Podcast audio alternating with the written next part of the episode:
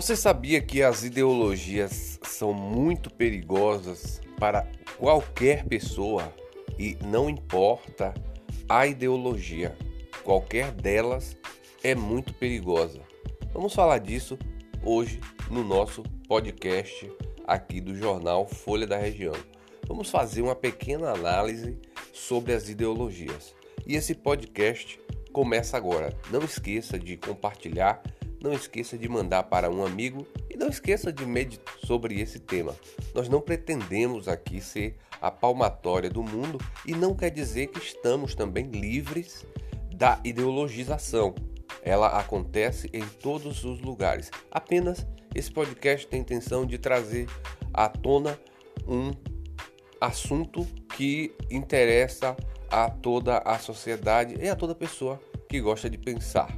Então vamos começar a falar agora sobre este assunto. Ideologia.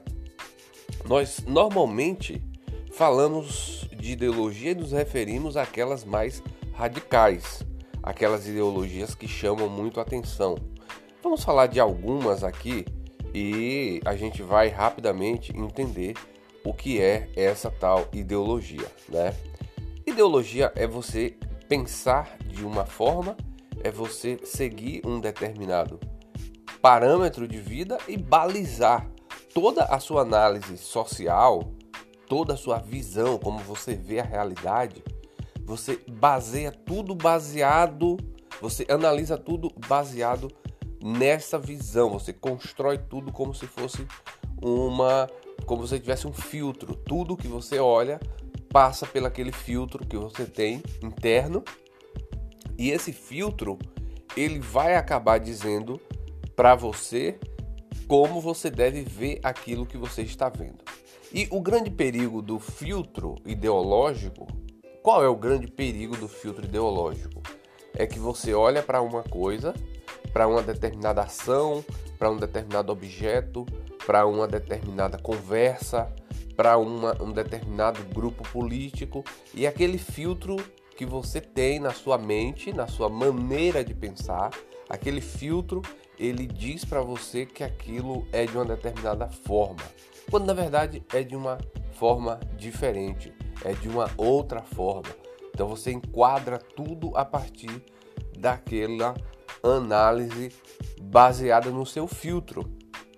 Agora, como é que esse filtro ele é introjetado na nossa mente e acaba nos limitando?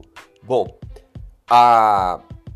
o mais simples para falar sobre isso, que a gente tem que entender, é o grupo social de onde nós viemos, de onde nós fomos criados, onde nós crescemos. Por exemplo, um exemplo bem simples sobre ideologia é o exemplo das religiões. Qualquer religião que seja, ela cria no indivíduo que frequenta, suas fileiras, no indivíduo que lê sobre aquela religião e aquele indivíduo que adere a uma determinada religião, ele passa a ver o mundo a partir daquele filtro ideológico religioso.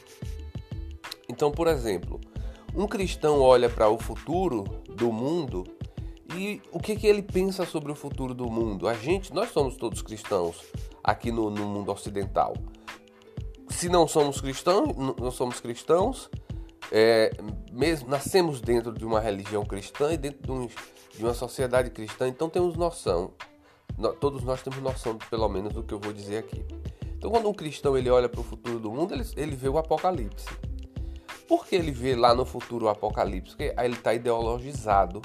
A religião diz para ele que aqui, lá no futuro, o livro, a Bíblia, o livro que ele lê basicamente diz, no futuro você terá o Apocalipse. O mundo caminha para o caos, e ele vê caos em tudo. Ele não tem outra premissa de análise, então ele está com filtro. Quando ele olha para o passado, ele vê de uma forma que a Bíblia diz para ele como o mundo era e para onde o mundo está caminhando. E aqui, então, ele olha para o mundo e vê tudo a partir dessa perspectiva.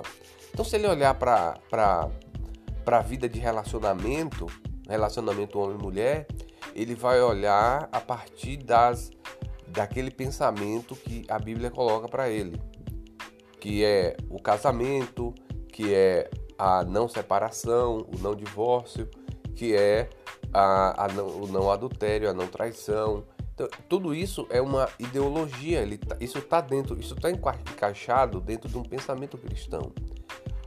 O budista, ele já tem uma outra visão, porque ele não tem essa visão do apocalipse. Ele não tem essa visão do apocalipse. Se você pegar uma religião como a religião hindu, nós vamos ter ali uma ideologia. Só que quando o hindu olha para o futuro, ele vê a transformação, o mundo se transformando em outra coisa. Porque a religião hindu não fala necessariamente do apocalipse, mas fala de que a vida sempre se renova, de que a vida sempre entra em um processo de renovação. Eles acreditam até que a própria morte deles, que no caso para o cristão seria um apocalipse pessoal, a morte é um apocalipse pessoal na vida cristã. Mas na vida hindu não, a morte é uma reentrada na vida novamente. É o fechar de uma porta e o abrir-se de outra. Por exemplo, quando um hindu morre, um hinduísta, ele acredita que ele vai renascer em um corpo novo. E ele vai entrar de novo e vai crescer novamente.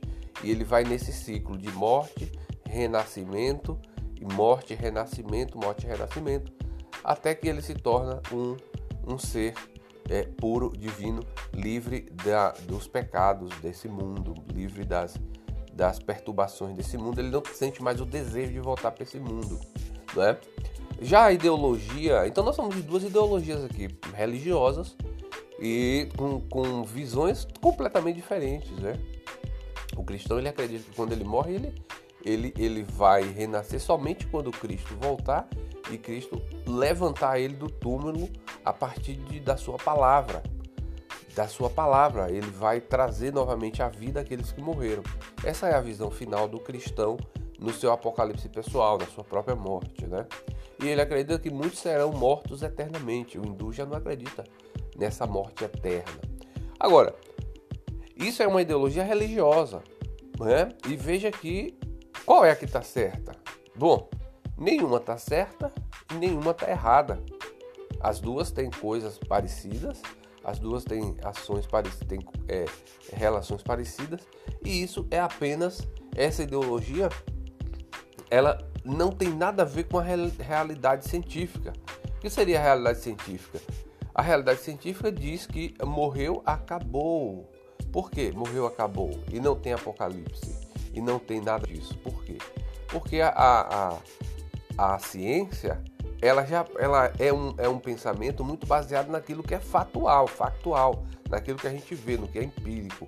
E não no que a gente projeta, ou seja, naquilo que a gente cria um filtro. Então, a ciência seria um filtro?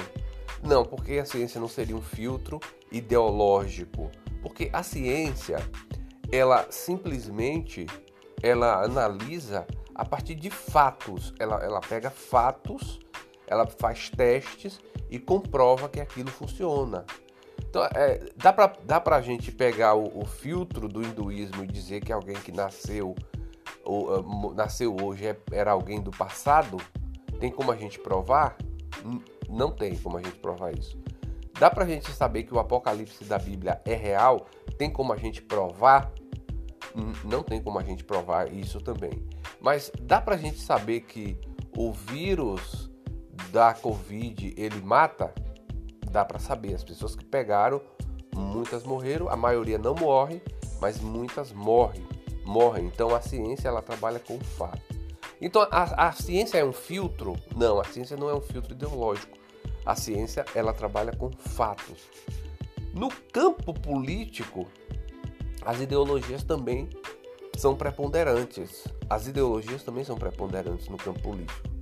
Nós temos hoje no mundo dois campos de basicamente os progressistas, que são chamados de esquerdas, e aqueles que são conservadores, que são chamados de direita. O campo conservador, ele quer manter a sociedade como ela está, como ela é. Ele acha que é certo, manter tudo como está. O status das pessoas, aqueles que são ricos devem permanecer ricos, que são pobres mesmo. Não tem muito como mudar isso, pode até melhorar um pouco, mas não tem muito como mudar isso. E, enfim, outras categorias de análise dentro desse filtro chamado direita. Ou alguns grupos vão mais radicalmente ainda para a extrema direita, né? Assim como grupos de esquerda, que são os progressistas, que acreditam que a sociedade deve melhorar para todos, que deve melhorar para todo mundo, que não deve ser somente para alguns. Isso aí também é uma ideologia, um filtro. Há um filtro, então, na linha de pensamento, na maneira de ver o mundo dos dois campos, tanto de esquerda quanto de direita. Agora, haveria, então, uma maneira do mundo ser diferente para todo mundo? O que a ciência diz sobre isso? Bom, o que a ciência fala sobre a estrutura da sociedade é que a sociedade, ela, se você analisa o passado, o presente e provavelmente o futuro, a gente vai ter sempre uma luta que a gente chama de competitividade natural. A competitividade natural que há, a ciência que fala isso, né? Que há uma competitividade natural por recurso, uma luta por recursos. Então, o planeta é limitado, ele tem uma série de recursos. Alguns se apropriam daqueles recursos, enquanto outros tentam ter acesso àqueles recursos, e aquele grupo que tem aqueles recursos vai limitando o acesso àqueles outros que não têm acesso àqueles recursos, né? Então, isso aí é dentro da ciência, da biologia, dos estudos biológicos, é uma disputa territorial, uma disputa por recursos que há dentro do mundo natural, e isso não é ideologia, isso é fato, né? Desde que o mundo é mundo, os homens lutam por recursos. Então, basicamente, a luta é por recursos, os recursos limitados da natureza. As ideologias vão dizer que se você fizer isso ou aquilo, o mundo melhora para todo mundo. Mas, na verdade, segundo a ciência, nós temos um lado bastante primitivo, e esse lado primitivo ele prepondera sobre as ideologias, assim como o mundo físico, como todo o mundo físico que a gente vê, a realidade e os fatos preponderam sobre as ideologias. As ideologias, portanto, elas são perigosas porque elas criam filtros, e esses filtros eles vão errando cada vez mais, e esses erros vão se aprofundando, e não importa a ideologia, seja de progressista ou conservadora, seja de esquerda ou de direita, e ambos os filtros eles erram bastante. Por que eles erram? Porque eles acabam perdendo a perspectiva do real, da realidade. Daí a ciência ser algo para além das ideologias, justamente porque ela vai trabalhar com fatos, com números, com processos. Não é que alguns grupos ditos científicos não estejam ideologizados. Alguns grupos, sim, estão ideologizados, né? E as linhas de pensamento ideológicas, elas precisam se encontrar e se retrabalhar por causa dos seus filtros. Agora, o que se vê na realidade é que é quase impossível isso acontecer, justamente porque são polos opostos. Quem está no grupo de esquerda ou progressista discorda veementemente que o mundo tem que ser como era no passado. E quem está no mundo conservador, no pensamento conservador, ele acredita que o passado é que era bom, que as coisas eram boas porque elas eram normalmente dominadas por aqueles que tinham essa ideologia mais conservadora ou de direita, né? Então, basicamente são polos opostos, e quando eles se encontram, há um curto-circuito e não há qualquer possibilidade de diálogo. Esse podcast, então, essa análise é para dizer que é preciso observar bastante a linha de segmento ideológico que você segue e tentar se distanciar ou entender o outro lado o máximo que você puder, para que você possa não estar tão ideologizado que não perceba mais a realidade. Estudar ciências seria o mais adequado, ciências sociais, estudar economia, matemática e estudar lógica e estudar as diversas religiões diferentes e entender basicamente como o mundo ele foi construído e por qual motivo estamos lutando, estamos buscando e buscar entender o outro. Isso seria assim, o mínimo possível para não entrar no universo do extremismo. Alguns entram no universo do extremismo. E onde é esse ponto do extremismo? É quando já não consegue mais haver qualquer diálogo entre com aquelas pessoas que estão no grupo opositor ao seu.